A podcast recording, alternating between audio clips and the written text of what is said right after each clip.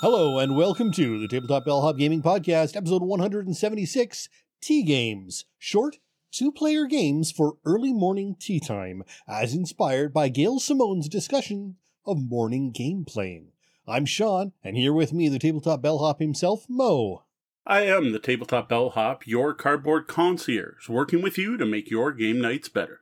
We record these episodes live Wednesday nights at 9 p.m. Eastern at twitch.tv slash tabletopbellhop, and it would be awesome if you joined us.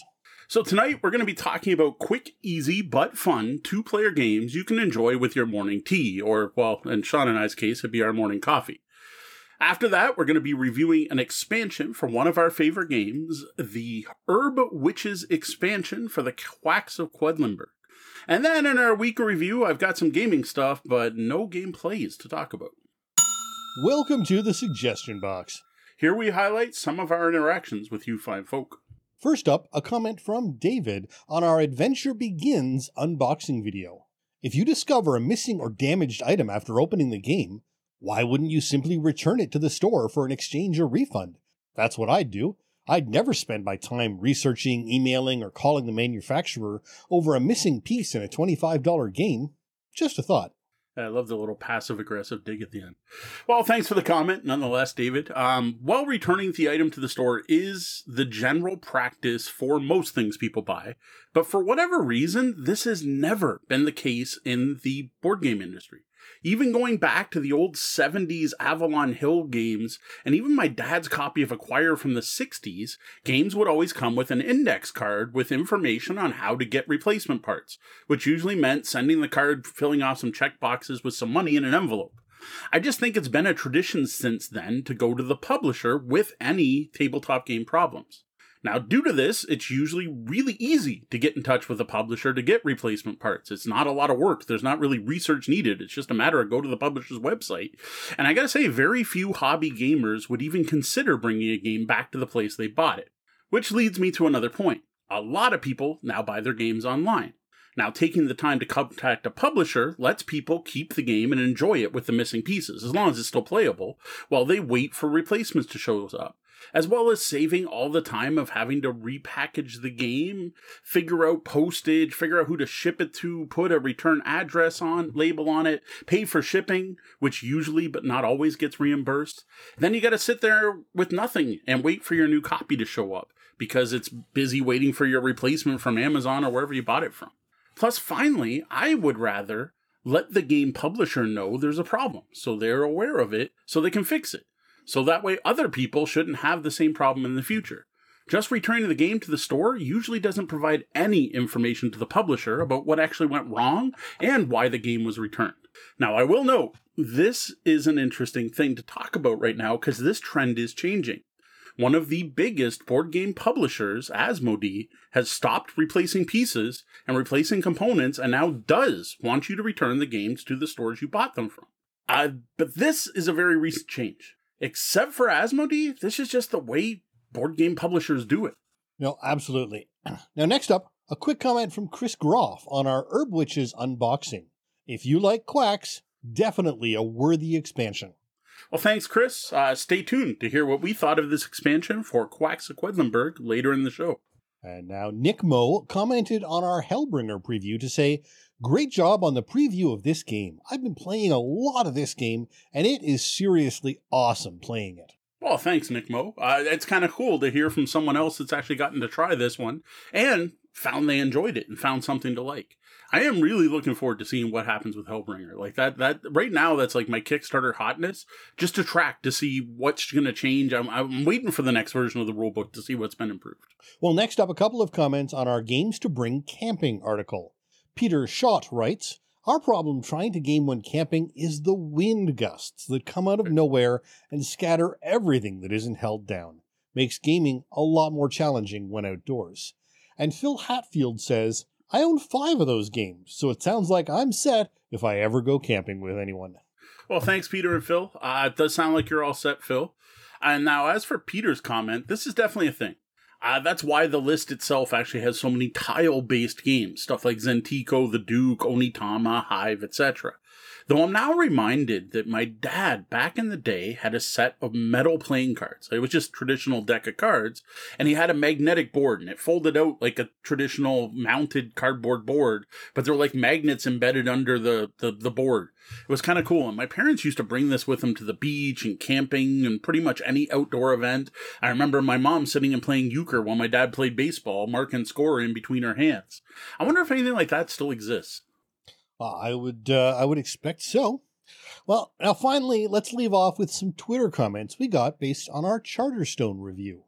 Now, Jay from Three Minute Board Game says, I gave up about game seven, which is why there is no Charterstone in about three minutes review. But yeah, I expect an awful lot of the reviews were done with even less playtime than that. My objections to the game were not based on the game itself as such, but my ongoing issue with legacy formats. Okay. I love mastering a game, playing it numerous times, and getting good at it. Legacy games, and Charterstone more than any other, changed so much each round. Mm-hmm. And someone else wrote, so I could uh-huh. never. no, this is the same. Oh, sorry. Uh, so I could never settle with it. Each game, I had to relearn it, and was only uh, was only just getting it when it ended, and more stuff came in. I can see why folks love that, but it's the antithesis of my personal play preference. So, so it was good to see a perspective of someone who made it through. Thanks for the review. Oh, you're welcome, Jay. Next, Mark the Thoughtful Gamer says, I gave up after three or four once I realized that there was no way any new stuff would justify the time I had hmm. spent thus far. And finally, Ryan Jameson writes, I picked it up on Steam during the first lockdown and played a couple of solo games to learn the rules. I found it so bland, I ended up requesting a refund and skipped a campaign with others. Should I have given it more of a chance? I doubt it. If I give a game two chances and don't find it enjoyable, I doubt that adding rules would fix it. Well, thanks for the comments, Ryan and Mark. Um, as you can see, this game is definitely not for everyone. Uh, while I did find the game started off pretty simple and boring, but it evolved quickly. But maybe not quick enough. Like for us, it was game three. That's when the big changes hit, and to me, Charterstone kind of came into its own. Other groups I've seen it take took game four, and every now and then there's someone noting it took about till game five before they unlocked the the majority of the new content. And honestly, I'm thinking this might be a problem with the design of the game because nowadays it sure seems like if you don't hook people in game one or two, they give up on it. Now, personally, I'm really glad we did stick with it because the overall experience was very much worth it for us. Well, that's it for this week's comments. Send your feedback to mo at tabletopbellhop.com or hit us up on social media. One announcement before we get on with today's topic. So you've only got seven days left to enter to win a copy of Scooby Doo Escape from the Haunted Mansion. For those of you here live, that's true. But for those of you listening to the episode on the day it drops, you've got only two days left. That includes today. Roll, roll. So head over to the blog right now, check out the pin post, or follow the link I'll throw in the show notes. Good luck. So we're here to answer your game, gaming, or game night questions. Tonight's question is inspired by Gail Simone, comic writer, gamer, and professional internet troll who recently discovered the world of hobby board games and is totally not a bear. Now, the other day, Gail started a popular tweet thread and hashtag about what she called tea games. The tweet read, Okay, each day when we get up, my beloved husband and I play a quick game while we have our wake up tea. These are our last three tea games. Now, of course, that went on to talk about three specific games, but that part's not important to this. So, of course, this thread started a flurry of activity on Twitter, as most of Gail's tweets do, with all kinds of people jumping in to suggest their favorite games. Now, sadly, as typical of Twitter and most of the internet, most of these suggestions were terrible tea games and included games like Power Grid and Pandemic Legacy and Gloomhaven.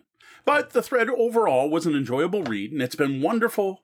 Actually, since Gail got into tabletop games, it's been awesome following her feed and watching her I, I discover this stuff like a little kid in a candy store. Yeah, while Gail certainly has great power as an influencer or troll, and her porch gets the sort of deliveries from companies most people only dream of, it has been really refreshing to see that she truly does love Mhm. playing and discovering games. Even if she doesn't have to hit up her FLGS as often as some of us to enjoy such a collection. Now, based on that thread, I thought it'd be fun to play along with this trend and hashtag. Here we get like we're we're all about the new hotness, not hot new release games, but like this is cutting edge meme that's happening right now. Uh, literally, as we record this, Gail has started another Tea Games thread. So for those of you here live, you can follow along with Gail. Uh, for the rest of you, if you search the hashtag, you can find it. But what we're gonna do is we are gonna share our favorite tea games. Though again, in our case, uh, pound hashtag. I can't. I gotta stop saying pound. I am so used to saying pound for the pound symbol because I'm old. So in our case, coffee games would probably be the better name.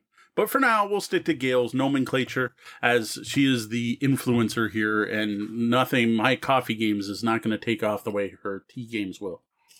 Now, before we get to the game list, we should talk a bit about what a tea game is. Okay. Now, according to Gail, tea games are short, super fun games that you can play while having a cup of tea. At least two player, under 30 minutes or so, give or take a second cup. All right, for our list, I decided to more focus on just two player games, uh, mainly because her original tweet noted two player games and she kind of refined it after the fact. Now, I will admit, most of the games on our list are not two player specific, they go either way, but some are. So, when building the list, though, I focused on games that specifically Dan and I would could easily sit down with our morning coffees, sit and play a game, or Sean and I could sit down.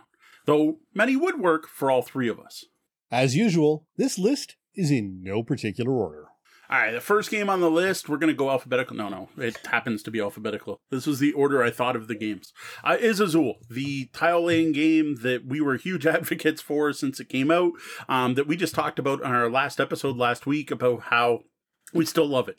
Azul is still such a fantastic game, easily accessible, abstract strategy game that gamers and non gamers will both enjoy. A game where you do have to think, but it's not a brain burner. It's the kind of thing where we can chit chat and talk about the morning news while drafting and placing tiles. Absolutely. And on top of that, if you laminate the player boards, you can spill your tea on this thing and it'll be fine. there you go. Or just pick up the Azul Crystal Mosaic expansion, which gives you an overlay for your boards. There we go. And that is Azul. Next, I have The Fox in the Forest. And again, every time I mention this game, I have to say how it always blows me away because someone tried to tell me I could get a trick taking game for two players and it works.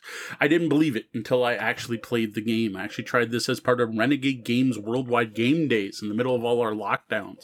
And Deanna and I tried it and fell in love.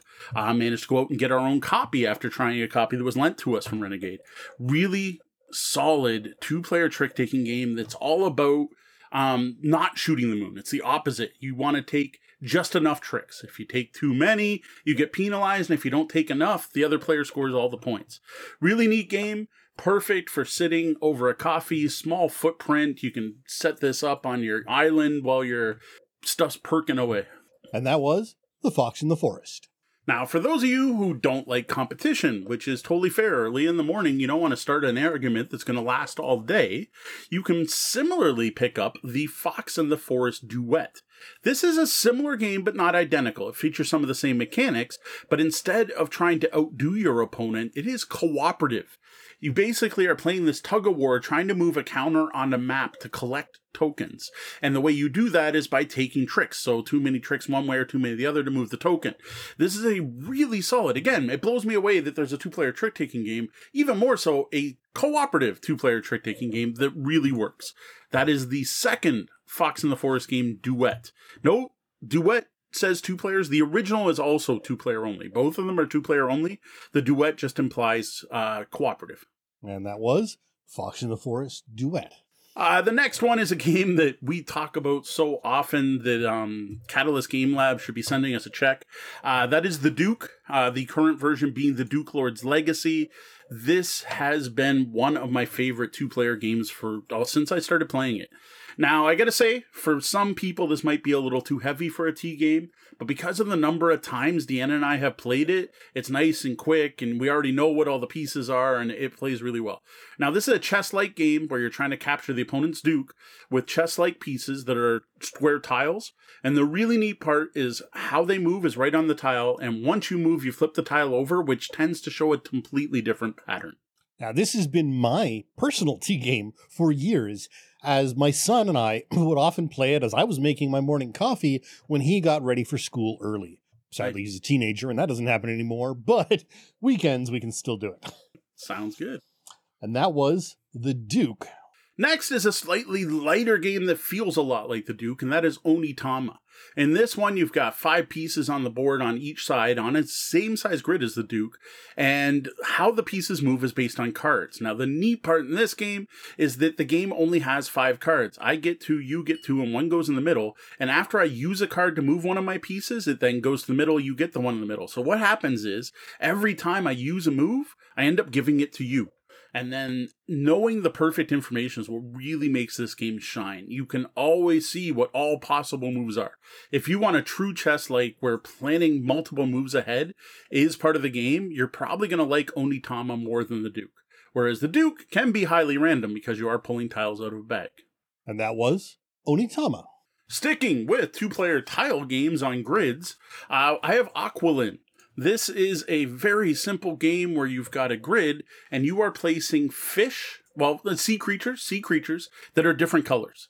One player is trying to group their tiles by sea creature type. So you want all the fish together, you want all the seahorse together. The other player, though, is trying to group by color. So you want all the red ones together. Gameplay is dead simple. You move a piece that's already on the board by sliding it in a straight line, then you put in a new piece. You do that till the board is full, and then you score. That's all there is to Aqualin. And I have to say, my thoughts on this game were completely wrong because I was thinking of the wrong game. I, I was thinking of the game with coral, with the little pieces of oh, coral. Reef. I was thinking of Reef, not Aqualin. That was, this was, we were talking about Aqualin. Yes. Uh, Reef could be on your list. If you want glider games, Reef could work. It's just, we didn't love it. Uh, it was okay. It was a neat game. It was well done. But i- if I want that feeling, I'm going to play Azul or Aqualin. And see, I never, I actually never played Aqualin. That's So That's why I was missing out. That.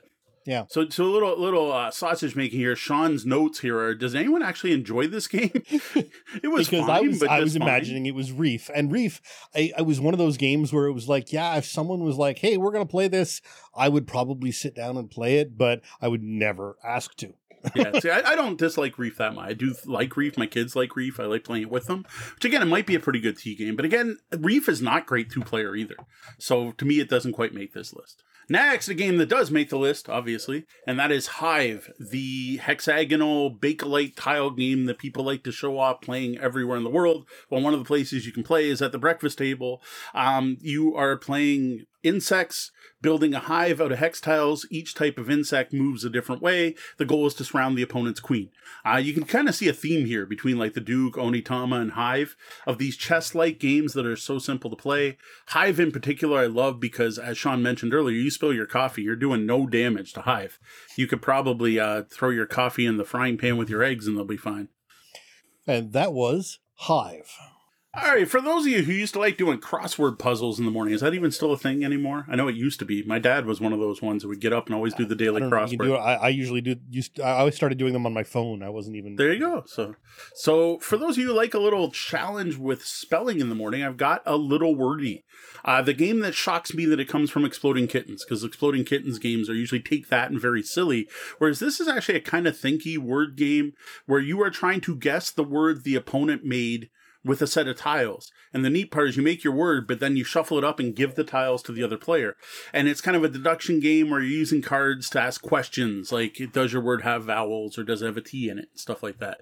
This one is well worth checking out. I admit, like, coming from Exploding Kittens, I wasn't expecting much. I expected much lighter and silly. And like, take that, right? Stab you in the back where it's not that. It's this really solid two player, quick, word based deduction game. And that is a little wordy. Sticking with word games, I've got Codenames Duet. I always like to point out that this is not a two player only game, so you could technically play it in teams, but for my tea time game, I would suggest this as two players. This is a cooperative version of Codenames. You got a grid of words. You give your partner a one word clue and then a number. Then they're going to point to as many cards as that number that somehow ties them all together. Codenames is a game that's hard to talk about here, but if you saw a copy, I could show it to you and it would make perfect sense right away. This is honestly one of the best two player games I own. This is a tea time game. This is a date night game. This is a play at coffee shop game. This is a great at bars game. I love Codenames Duet. And that was Codenames Duet. Next, a late addition to the list that I totally forgot about until I was going downstairs to grab the games for our backdrop, and that is Ticket to Ride New York. And I think Sean's going to agree with me on this one. Is this is a fantastic low player count version of Ticket to Ride that can be played in like 15 minutes that actually gives you the feel of building those routes and trying to complete the um the, the ticket cards. It is my preferred way to play Ticket to Ride now. And as I said before, even if you don't like Ticket to Ride, it's such a quick game, you don't hate it. it's one way to put it. And that was Ticket to Ride New York. Now, I will point out there are other city versions now. I have not tried them, but there's like Amsterdam, there's um uh, London, and I think San Francisco is out now or it's coming soon. But any of those should work to fill the same itch. Uh, the next one, Rack-O, because Deanna and I had way too much fun playing this, just the two of us at a bar. Now I realize the bar part doesn't really go with tea time, but I can totally see sitting with my coffee, chatting about the day, trying to figure out what appointments there are, while just sorting numbers in numerical order. Uh, I I still I'm shocked by how good Rack-O is for like a game that's been around forever. I'm totally resold on. I'm now like a Rack-O advocate, which just seems weird as a, a tabletop game hobby gamer that I keep talking about this game, but really solid game. Absolutely. Now, it may be a touch long if you play yeah. the full 500 count for tea. Oh, you yeah. might want to knock that, uh, knock that, the, the total number down. Just play, a, but I mean, it's easy enough to just play a few hands and yeah. whoever has the highest uh, score wins when you're, even, when your talk don't even done. keep score. Just play Rack-O. Rack-O, yay! And then Rack-O, you got one. Who who won? Do a two out of three. First one to Rack-O three times or two times. And can you guess what the game we just talked about was? Well, it was Rack-O. Yes. Next, I have Revolution of 1812. This is probably the heaviest game on the list, so I, I was a little iffy on this one.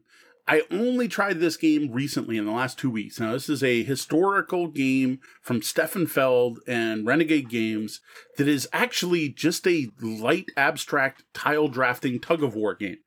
Um, you can toss out the entire theme and just play the game, and it's all about timing, uh, drafting tiles so that you make sure the other player takes the right tile at the right time to let you take what you want. is probably the best way I can give you a vague overview of this game. Uh, it's all about getting voters on your side and possibly winning over electors, while also doing smear campaigns and potentially getting the attention of the press, which you do not want in this game. Uh, for a quick overview, that's probably about the best I can do, but seriously, this is probably the quickest, lightest, still fun Stefan Feld game. And uh, this is the revolution of 1821, isn't it? Oh, I typoed. 28, 1821? Uh, 18 something. It's not 1812. Uh, 18, it's right behind me. 28. Sorry. 28. there we go. 1828. I knew I, it wasn't 1812. I typoed. The revolution of 1828. Uh, next, a game Sean taught me and I really enjoyed, and that is Jaipur. Uh, trading various spices in for points. And then, you know, it's been a while since I played it. There was also something with camels where you would like get a whole bunch of camels to be able to take a whole bunch of cards at once. A uh, really solid two player game, like up there with some of the best two player games I own. Unfortunately, I don't have a copy. Uh, when Sean got me hooked on it, it was out of print. It's back, but I haven't gotten a copy yet. Jaipur, one of the best two player games out there and it's fabulous both on Board Game Arena and it, there are app versions of it for all the platforms as well. So even if you don't have a second person, you can still play it at tea time all on your own. That is Jaipur.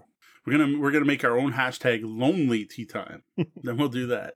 Uh, next is Travel Qwirkle. I guess it could be any version of Qwirkle, but Travel Qwirkle's smaller. So I was thinking small footprint, doesn't take up a lot of room on the table. Uh, this is another one, though, it couldn't be longer. If you play a full game to the full point count, you might be pushing that tea time game. You, you might need it. This is this is a third cup morning. When you're when you're gonna have three cups, out Travel Qwirkle. Uh, Qwirkle is basically Scrabble with shapes. You are trying to match yeah, match shapes or colors and make rows. And if you manage to get all the colors with all the shapes or all the shapes played, you get some bonus points for doing it. The scoring is very much Scrabble. It's you're going to add rows and columns, and if you do the neat thing where you throw in the one tile in the middle, you get that count both ways and squares, and it's kind of like you know spelling one and two letter words in Scrabble becomes a skill in Qwirkle.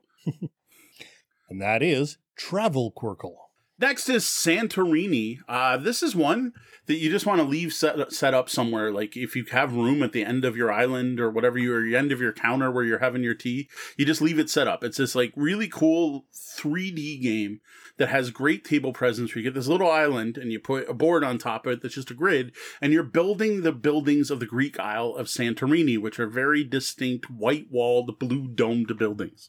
It's a really simple game where you move and you build a layer and then you can start building up. And the goal is to get your character onto a third story. If you can get to the third story, you win.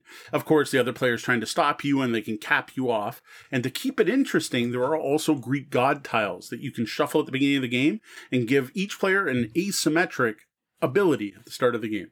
This is one I think Sean hasn't tried yet that we should break out at some point. No, we we've gotten close to playing it, but we haven't actually done it. Uh, and that is Santorini. Next, I have Fuse, the game my wife would not play with me at tea time, but I think could be perfect for a couple. This is a real time game where you are rolling dice trying to match patterns on cards. So it's kind of like a version of Roll for It or the other, or King of the Dice, but except it's real time. And you are just going to roll and you pull out a bunch of dice from the bag, you roll it, and you draft them between the two players. And it actually plays really well two players. And I forget the timer, but I think it's 10 minutes. So if you're looking for your half hour game, you're going to spend five minutes taking the game out, setting it up, and opening up the timer. Can, there's an app, or you can use a timer. Then you're going to spend 10 minutes to play, and then you're going to put it away, and there's your whole half hour. Uh, you might even fit in two rounds. Yeah, no, this is an interesting one, but it's definitely one that some people are going to love and some people aren't. But that is Fuse. I say, I think of all these games, Fuse would probably wake me up the most in the morning. That that real time countdown, hurry up, draft that dice is something to get your blood pumping. Uh, next, I have Yardmaster. We advocate for this one quite a bit. It's so sad that Crash Games is no longer around to actually get you a copy. But if you can find a copy, Yardmaster, this is a card drafting game. Um, where you're going to pay resources to draft train cars, very similar to Ticket to Ride in that way. And then you're trying to build the train. The trick is that the train cars will only connect if they match the same number as the previous car or the same color. Any cards that don't fit, you have to store in your yard. Now, the neat part is, is if then later, if you add a train car and the stuff in the yard matches up, it all auto attaches, which leads to some awesome moments where you're like, I have three points to I have 12 because I made the perfect combo and everything paid off. We really enjoy this game and it plays surprisingly well with only two players. And that was Yardmaster. Next, I have Kingdomino. This was another late addition to the list. This is a fantastic area building. I don't even know what you call it. It's not really area majority. It's like you're building zones on a map using dominoes and you're building a fantasy kingdom. And some of these have like crowns on them that score points and you're going to multiply the crowns by how big of an area you had. But it's all about like here's an area of fields, here's an area of forests, here's an area of deserts, and trying to plan out your kingdom in a really unique drafting system, which two player is fantastic because it's just the way it works where you I draft a tile, you draft a tile, I draft a tile, you draft a tile. And then the order you took them in determines who's going to draft next. And it just works really well. And I actually recommend you can pick up two copies of this game or get Queendomino and you can play a bigger version with I think it's an 11 by 11 map instead of a 7 by 7 and to me, that's where it really shines. Is the bigger map I found really enjoyable. And that is Kingdomino. And my last tea time game is the Tea Dragon Society card game. Now, Deanna had me toss this on the list as it's one she's played and really enjoyed. This is from Renegade Games, and it's based on the graphic novels and has you creating bonds between yourself and your Tea Dragon. Now, this one won the Origins Award for Best Family Game in 2019, and I had to throw this on the list specifically for Gail because, come on, it's teas, it's dragons, and it's a graphic novel. Like, isn't this hitting every mark right there? and that is the Tea Dragon Society card game. So, uh, that last one is perhaps the perfect tea game, as it's a game about actual tea. True. Which leads us to today's honorable mentions which are all games about tea, which are tea games that may not be the perfect tea games. That all made sense, right? You've got what type of tea games? I just realized we could be totally confusing people. They're going to join in and they're going to want to hear about uh, Teotihuacan and Tawantinsuyu and Tzolk'in and totally different list of tea games. So my first honorable mention is Chai. This is a one to five player game where you become a tea merchant Uh, it's a little too long and a bit heavy for early morning, but a great theme for a medium weight Euro. So this is going to be your evening tea game, and that is chai. Ceylon, a game about the coffee crisis in Sri Lanka when a fungus killed off all the coffee and various entrepreneurs set about replacing the coffee plantations with tea plantations. Now, this is another longer one that's also significantly heavier than chai.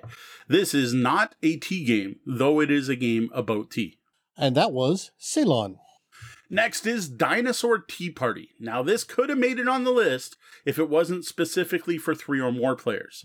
Now, this one really isn't all that much about tea, but rather the people you are drinking with. This is a social deduction game that honestly sounds like a gamer version of Guess Who, where you're going to ask the other players questions that they have to answer honestly, and you're trying to determine who is who. And that was Dinosaur Tea Party.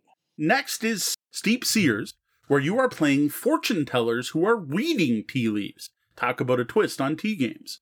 Now, in this resource management game, you gather ingredients to fuel your visions and earn belief from the people. This one is actually listed as best with four and seems to be a mid-weight euro, so not good for the full list, but an interesting twist on the tea theme. And that is Steep Seers. Then I have Humble Tea Party as our next honorable mention. Now, this is a Japanese set collection game that Deanna discovered that looks like a great abstract strategy game that I think the two of us would really enjoy. This is one of those games where everything you do could help your opponents. So it's all about getting the most most you can out of your turn without helping the other player even more. And I've got to say, I dig that type of mechanic. It reminds me instantly of the game Lanterns, which that is my favorite part of Lanterns, is that whole, I want to get the Lanterns, but I got to give everyone else a Lantern, so I got to make sure I don't help them too much. And that is Humble Tea Party. Finally, I have Where Am I? Alice in a Mad Tea Party. This game wins for table presence. You actually build a 3D cardboard tea party and you're playing by collecting cups and pots in front of you on the little table. Uh, there's also a deduction element because the whole point of this game is to score enough points without anyone guessing who you are based on what you're collecting in front of you. If you do, if someone does guess which character you are from Wonderland, you lose all your points and are out of the game. And that is Where Am I? A Alice Alice in a Mad Tea Party. So that's it for our list of tea games. I hope you've discovered something new to play along with your morning drink. Remember, we're here to answer your gaming and game night questions every week. If you got a question for us, head over to the website and click on Ask the Bellhop or fire off an email to questions at tabletopbellhop.com. Hello and welcome to our review of the Herb Witches expansion for the Push Your Luck board game, The Quacks of Quedlinburg. Like Quacks itself, the Herb Witches expansion was designed by Wolfgang Warsch. Features artwork from Dennis Lohausen and was published in 2019. Well, that doesn't actually match Quacks, but the other parts do. Um, who the publisher is is going to depend on where in the world you are because this game has something like 13 different publishers currently. Now, my copy comes from Northstar Games. In the US, this expansion has an MSRP of $39.99. And unlike the base game, this is currently available for purchase, at least when this is going live. Now, the Herb Witches adds a number of optional modules to your games of the Quacks of Quedlinburg. This includes the ability to play with five players, a new ingredient called Loco Weed, six point pumpkins, overflow pots, and three kinds of herb witches, which offer rule breaking powers that can be invoked once a game by each player. In addition to this, you also get new recipe books for all of the original game's ingredients. For a look at what all this looks like, check out our The Herb Witches unboxing video on YouTube. Now, I have no complaints at all about the component quality here. All of the new cardboard is nice and thick and well cut, and most importantly, matches the quality in the base game, which is important because this is a bag builder and you don't want them to feel different.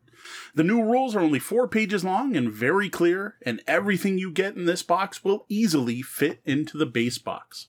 Pretty much exactly what you would want out of a Quacks expansion. Mhm. So everything looks great. How do these new modules play out? What do they add to Quacks? All right, so let's take a look at each of these things in turn, starting with the stuff for playing with five players. You get a new player color, black, and all the stuff that goes with it, including additional white, orange, and green chips, as well as rubies, so do not mess with the distribution. Uh, nice. Though perhaps, while handy, perhaps the least universally useful portion Yeah. of the expansion. It could, however, turn the base game into a must buy if you've been holding off because your group or family is always five players. True. Next is the loco weed. This is a new type of ingredient that doesn't have a numerical value on it. There's only one level of loco weed, and the reason there's no number is because loco weed mimics the characteristics of something else in your pot. Its value changes when you pull it out. For example, one recipe for loco weed has it copy exactly the last colored chip in your pot. Another has the loco weed move forward based on how many rat tails you have that round. And there are others. This is a fun ingredient that really adds to the game both in joy and frustration, which the game really requires both of. Now, this brings me to what seems like the most popular addition to the game Six Pumpkins! I just like the pumpkins, these don't really do anything on their own, but the level 6 version does move 6 spaces ahead when placed into your pot, which alone can be pretty huge. This is one thing that some people show concern about being overpowered, but with their incredible cost, you really have to work to be able to afford even one. Next up are the overflow pots. Now, these slot in beside your bowl and let you keep putting ingredients in even after your pot is full. Now, the thing here is that the colored ingredients don't do anything anymore. All that matters is their value. Now, the white chips, though, do still count and can cause your pot to explode. At the end of the round, you get to add up the value of all the chips in your overflow pot, take half that value in points, with the usual rules being followed if you do happen to explode. Now, some players are lucky enough to need these. I've never been one. See, to me, that very much depends on what ingredients are at play. What's in play will greatly affect the chance you're going to fill your bowl or not. Next, we have the Herb Witches, what this expansion is named after. These are represented by tiles that you're going to put out into the playing area. Now, there's four different tiles of each for three different types of witches, so 12 total, but you're only going to use three, one of each type each game. That is randomly determined, though I guess you could pick. Now, each of these witches provides a significant rule breaking ability, which can be used by each player once per game. Who has used and who hasn't is tracked by some new coin tokens, which is just a quick way to keep track of who's used the tokens or not. Now, the Copper Witch, and I'm saying Copper Witch because it's the one that takes a copper token to use, uh, has abilities which affect buying chips. They'll let you buy more chips or give you more money to spend or get double what you paid for or something like that. Now, the Silver Witch's abilities are all based around preventing your pot from exploding or mitigating the effects of an explosion once it's happened. And the Gold Witch's abilities are all about scoring bonus points or getting more rubies. These are a real game changer and add a wealth of new strategy to the game in more ways than you might initially expect. Finally, we have the new recipe cards for all the game's original ingredients. There is one two sided card for each ingredient, adding a ton of variety to this game, especially when you mix and match. Now, there's no way I'm going to go through all of these, but I will say it was interesting to see quite a few that now let you do things immediately. You place the ingredient, then immediately take points or immediately take rubies. There's also some new recipes that have you adding ingredients to other players' pots. All right, well, that gives us a pretty solid idea of what Herb Witches adds to Quacks. Now, what did you think of this expansion? Is it a must have?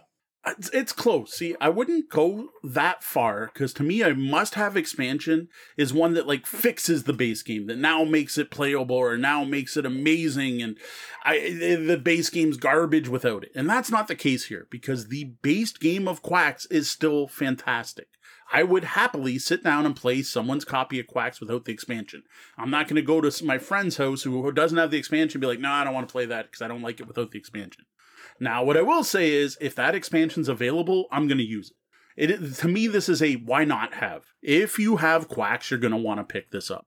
I can't see anyone who likes Quacks not finding at least something, if not the majority of these modules, being enjoyable and wanting them in their game.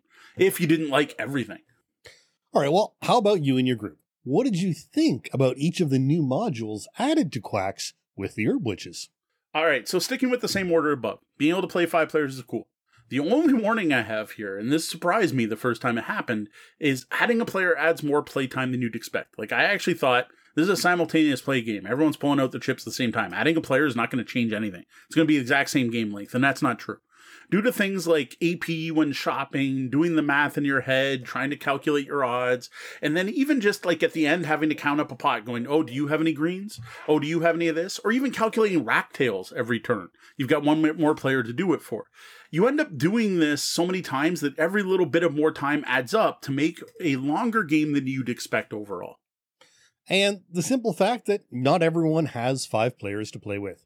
I can see this being one of those aspects that you either need or never touch for your average group. Though I can see people just preferring the black player color. You got goths in your group, they'll throw out the yellow and play the black instead. So you might still get a use out of it, even if you only have four players. Now, loco weed, it's cool. Um, someone's gonna clip that, aren't they? I like having a wild card ingredient in there that I can also work as a catch-up mechanic depending on the recipes. Uh, the one specifically that's going to give you, it's gonna go as far as your rat tails, is great as a catch-up mechanic. Now, the interesting thing I didn't even realize when I first started playing with loco weed and buying it is the fact it has no value can actually make it a hindrance because there are a number of ingredients to do things based on other tile values. And often with those, if you pull a loco weed, that value counts as nothing. Or even earlier, we were talking about if you're using the overflow pot, well, they have no value on them, so throwing loco weed in your overflow pot is useless. Due to this, the value of loco weed is actually going to be very dependent on what other recipes are in play. Sometimes it's going to be massively huge and everyone's going to want one, and in other games, they may seem near useless. It really is a missed blessing, but then again, so many aspects of Quacks are that. Six pumpkins. I'm not feeling the love everyone else seems to have for these. They're okay. Uh, they're expensive, but they can really pay off if you draw them, because you're probably not going to have a lot of them. And again, their value is going to change based on what they're paired with. If you've got a loco weed that jumps up the same amount as the last token you pulled, that makes that six more powerful or that loco weed more powerful. If you happen to have the mushrooms in that are based on how many pumpkins are in your pot, sure, why not have more six pumpkins? If I was going to remove any part of Herb Witches, if it was like, you know, you can only play with four of the modules or something, this would probably be the first for me to go. But I don't mind them. And honestly, I just don't buy them in most games. If other people want to buy them, all the power to them. You know, for me, the, their cost put me off them. I'm not sure how many people can afford to love them. Yeah. For people who know Quacks, not the expansion, they cost 22 each.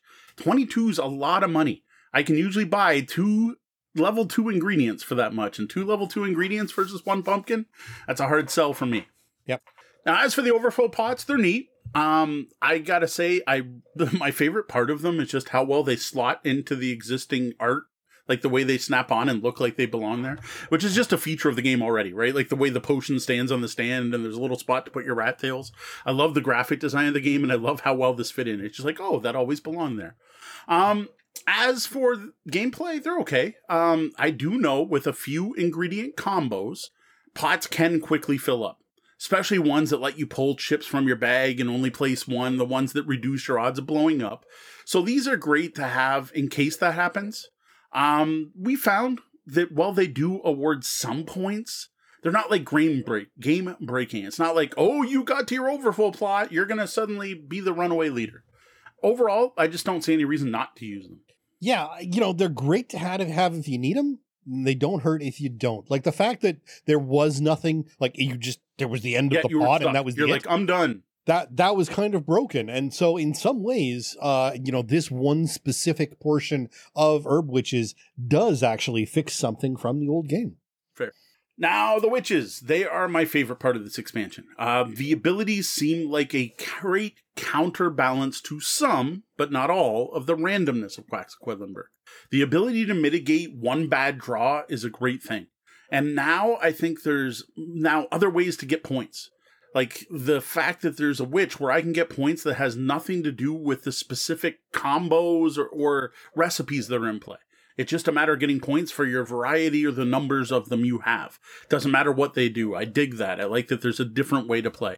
It's a different strategy when that witch is in play.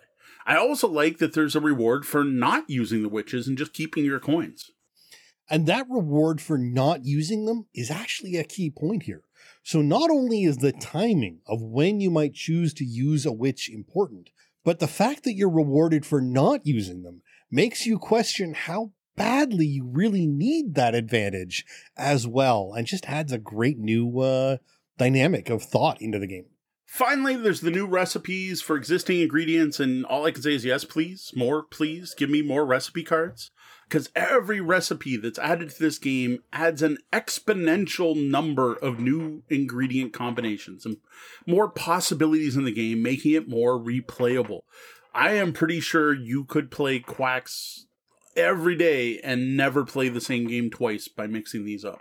I don't know how many possible combinations there are, but I know it's more than 1028 that we got to with Istanbul in the expansion. It's more than that now because there's six different, well, for most of the ingredients, there's six different versions.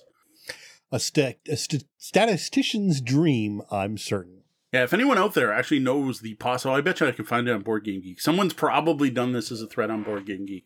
Now, I will admit, some don't. Like the black, the the black moths, whatever it's called, death head moths. There's only four versions of the pumpkin. There's only well, there's technically two because you can have the sixes in or out. But like the the reds and yellows and blues and all the standard ones, six different types. Now, as for what I think of these new recipes and how they work, I, it's a mixed bag. But that's to be expected. I found the ingredients in the original quacks to be kind of a mixed bag. There were some I like playing with more than others, but that's different than what Deanna liked playing with, and that's different than what my daughter Gwen likes playing with. Everyone that plays this, I think, has their own favorite ingredients, and having more variety just gives you more to choose from. I love some of the new recipes. My favorite is actually the new purple, the new ghost breath that gives you buying power based on what victory point spots your purples cover. So you finish the game, then you uncover all your purples and look at the victory points and you get to spend that. I love that ability. That one I had a ton of fun with. I like being able to buy more stuff. I want more chips in my bag. It's just more fun to have more variety in there. Now, my wife, on the other hand, loved the new red toadstool that lets you draw an extra chip. But when you draw that chip, you either place it or put it off to the side. The thing is, before the end of the round, you've got to put that in, even if you've exploded. Yeah, no, that's uh I didn't get a pl- I didn't play enough games to get a favorite, but I did enjoy all of the new recipes that we tried. Overall, this is a fantastic expansion for the Quacks of Quedlinburg. Gives me everything I want from a board game expansion. It gives me new ways to enjoy a game I already own and I always love, and provides some simple in game fixes for some of the problems some players had with Quacks, providing new catch up mechanics and more ways to mitigate the randomness of this bag builder. Now, usually when I get an expansion that features a number of modules you can mix and match, use or not use, there's one or two I don't like, a few I like, and at least one I love, and one I will use every game going forward. In this expansion, there's nothing here I don't like. There's nothing I wouldn't just leave in. I like all of the modules, and I now use all of them every game, and I don't expect that to change. Again, really, it's just the fifth player that may be the least useful, but I doubt excluding that would have made any significant monetary difference. Yeah, I keep forgetting, honestly, like even while talking about this, the fifth player is like a module you can add or remove. I'm just like, yeah, yeah, you also get to play five players. Like to me, that's the, it gives you all this awesome stuff. Yeah, yeah, and you can play five players. Yeah, but it, it, again, if you're if you're a family of five, you may have never considered buying quacks true. until the the ability to uh, play it with five emerged. Totally fair. So while the base game of Quacks is fantastic and still a solid game on its own, it doesn't need this expansion, but I don't see why you wouldn't get it. I don't think anyone enjoys Quacks wouldn't want to own this. If you own and enjoy Quacks, just go out and pick up Herb Witches when you get a chance. I don't see any reason you shouldn't. Now, where the big question comes in is for people who don't own of Quedlinburgs. Well, you can buy this expansion on its own. You can also currently get it in one or of two different bundle boxes. Now, the first is called the of Quedlinburg Big Box. That comes with the base game and this expansion only. But then there's also the of Quedlinburg Mega Box. That comes with this expansion and the Alchemist expansion. Now, personally, I do recommend at least getting the big box or find some other combo where you're going to get the base game and Herb Witches together. I really do think this expansion makes the base game better and it's going to be worth it. If you enjoy the game at all, you're going to like this additional content.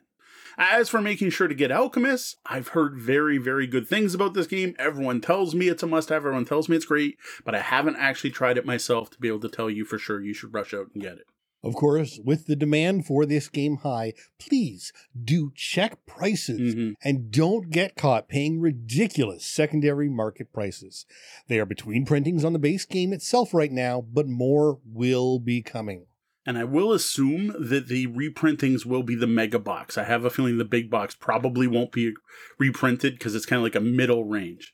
But yes, don't bother. You never should pay more. Like as long as the company's currently putting in, and I can guarantee you, they are printing a new edition of this game. This is not a dead game. You don't need to pay the eBay prices or or other things. Check your local game stores too. Just because the game's out of print doesn't mean no one has it. It just means that generally the big online stores don't have copies. Now, finally, there's another group of people who might want to check this out, and that's based on my wife's opinion on Quacks. See, Deanna wasn't a big Quacks fan. She knows I like it, and she knows the kids like it, and our regular game group likes it, so she would play it, but it was never a game she'd recommend. Now, that changed once we started playing with the Herb Witches. Her main complaint about Quacks was the lack of player agency and she found that Herb Witches, with its new ingredients, more options, and especially the Herb Witch powers, gave her a sense of control that she found missing in the base game. So if you played Quacks and thought it was okay, or maybe thought it was a little too random, or you felt you didn't have enough player agency, you might want to see if you can find a way to try it with Herb Witches. This expansion might just be what it takes for you to also dig Quacks as much as some of us do. Well, that's it for our review of the Herb Witches expansion for the Quacks of Quedlinburg. Have you tried this expansion? What did you think? If not, what are some other expansions you think are perfect additions to their base games? Tell us about it in the comments below. And I also invite you to check out my written review of this expansion over at the Tabletop Bellhop blog. And now the Bellhop Tabletop, where we look back at the games we played since last episode. All right, so there there's multiple sales right now. There's a huge Amazon buy two get one free sale. Uh, anyone listening at home, I'm not going to talk about too much uh, because by Tuesday it'll be dead. But anyone live, check out tabletopbellhop.com. At the top of the page, there'll be a link to it. Um, my wife had surgery today, dental surgery, and is now back in bed early. It's my mom's birthday today. Um, I got to take part in audio processing therapy for the first time today with my daughter, and just there hasn't been time for games. Now, when I did have time, I just wasn't up for learning anything new. So I ended up just playing Hades, the video game, which is awesome, by the way. I I, I can't believe how how addicted I am to this game in a way. Like it just keeps having me coming back for more. Last game, I actually did it. I defeated Hades for the first time, and I got to to see. I can't even say the end game because I don't know if it's the end game, but I, I got out of of the underworld and got to the surface and got to visit Greece, and something happened, and then I died, and then I'm back at the beginning again because that's what this game is. This game is has it, it is a roguelike in all the right ways. Um it has that just one more run feel. The the I I I've done it. I got back. I talked to everyone. Okay, let, you know what? Let's do one more run. There is something magical in this game. Like I, the designers did that whatever it's a dopamine hit or whatever it is you know the app gamers are really good for doing that right like just giving you that little reward i'll give you one extra cover oh your cover actually unlocked this you might want to try again to get another thing uh, it just does that magical thing where if i sit back and i'm like but i'm running into the same randomly generated rooms fighting the same bad guys over and over and yeah i'm choosing which way to go but i'm just like why why am i still enjoying this like even last night i'm playing and I played for in, for a long time, like over an hour, and I finished, and Deanna was watching me because this is the other thing that makes no sense. I'm the one playing, and this is this is a button masher. This is a run around and kill things, uh, single player Diablo thing, right? And Deanna's just watching and enjoying watching me just kill these random monsters, but like invested, like, oh, what god are you gonna see? Oh, are you gonna choose to go see Hermes, or are you gonna get some coins to go see Charon and see if you can buy something? And it's like invested in watching me. So like whoever designed this game like proed on the make you want to keep playing and then we finished it and i'm like all right and then i get back and i'm like oh look i unlocked this new thing and i don't want to describe it but there's a new thing when you go out the door and dee's like well you got to check that out and then i find myself checking it out and going out into a room and doing another room and getting through all of tartarus and getting to the next floor and i seriously like i and i am not a big action game fan This is not generally my style of game. So Darkling Blight mentions you have to get to the surface a oh, few Oh, I'm sure. times to unlock more of the story. I am certain that is exactly it. Like, like, like, and there's just there's the stupid little things you don't expect from it. Like they added fishing, which spoiler. I don't know if spoilers matter in this game. I don't know if people care about spoilers, but like all of a sudden now I can catch fish and I can bring them to the the chef, and I don't even know. Well, and it sounds what really what really this says to me, what your description says to me, is they made a perfect streaming game. Like with Yes. me being able to, Oh, to, heck to yeah. watch like that, this is a game made for streaming. No, seriously. Maybe I well, I don't even know how to stream on my PlayStation 4. my only regret is that I got it on the PlayStation 4. And the only problem with that is my Sony PlayStation 4 does not work well with my Sony Bravia TV, which makes no sense. And the image is larger than the the, the, the display area Hmm. in all PlayStation 4 games. And there's like a thing in the bottom right that t- has numbers, which I assume is telling me like how many potions and think how there much should money be a screen. There should be a screen adj- size adjustment. There is on the Xbox. I've never played. I've never used a PS. There is, but it gets overridden by some games. This is oh. one of those games That's weird. because I went and shrunk it, and it's still so like there's numbers that show up on the side that you kind of want to know. I can't see them at all, Ouch. and it drives me nuts. And I just I I wish I had gotten it on a different console. So I was thinking I did no gaming besides digital, but you know what? I did realize that it, this is gaming related. I didn't play a game, but since the last time recorded, I did get four unboxing videos done. And I built the dang folded Space Clans of Caledonia box insert. It's done. It's recorded. We'll put it out live at some point when Sean has time to edit it and I can find some kind of Scottish background track to throw in there.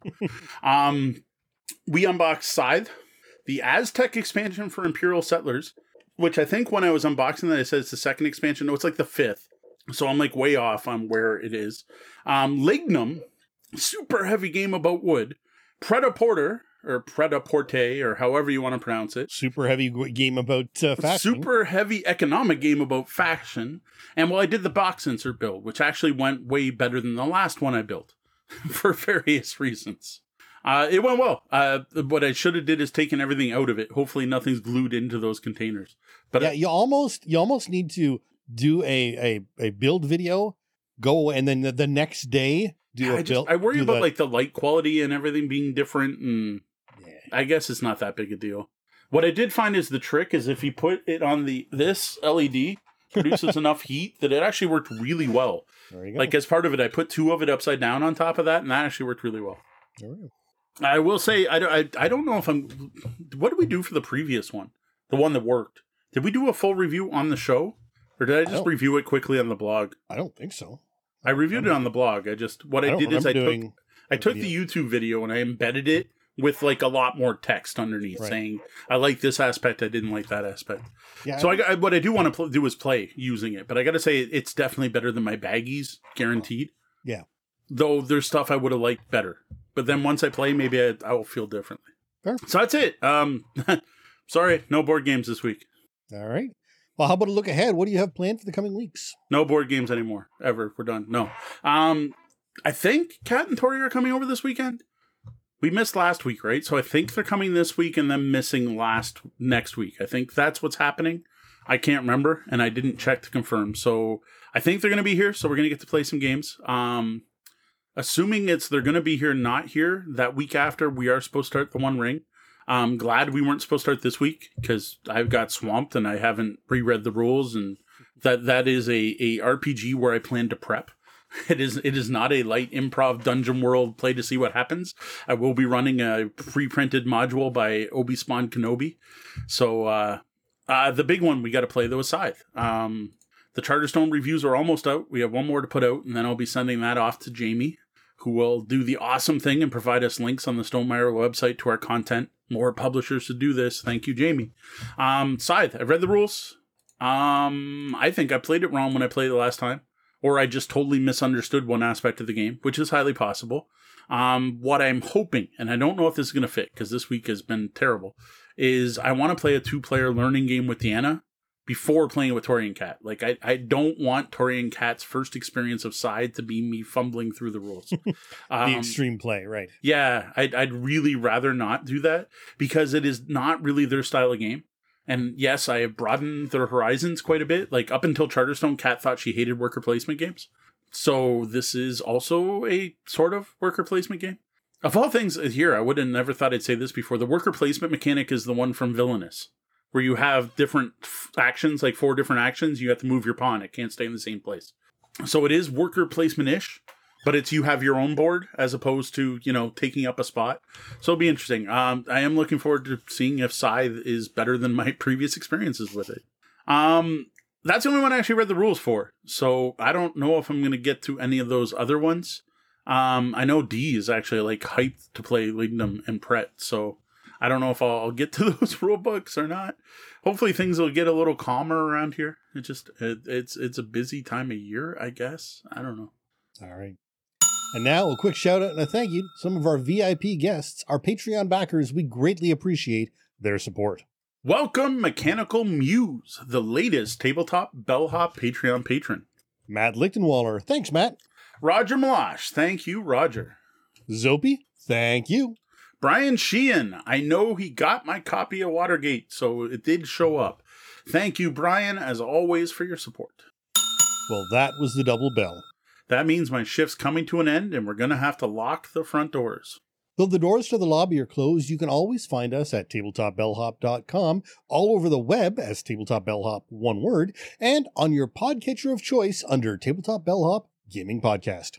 Like Mechanical Muse, you can show your support at patreon.com slash tabletopbellhop and sign up for awesome bonus content, including hours of bonus audio. Well, that wraps up the time we have for the show tonight. Thank you, lobbyists, for joining us, and I invite you to stick around and join us in the Penthouse Suite after show. For Tabletop Bellhop Gaming Podcast, I'm Sean. And I'm Moe. Thank you. And, game, game on. on. Find full reviews, show notes, and more at tabletopbellhop.com. Graphic design by Brian Weiss at RPG & Co. Music is Nimbus by Eveningland. The podcast is released under a Creative Commons Attribution license.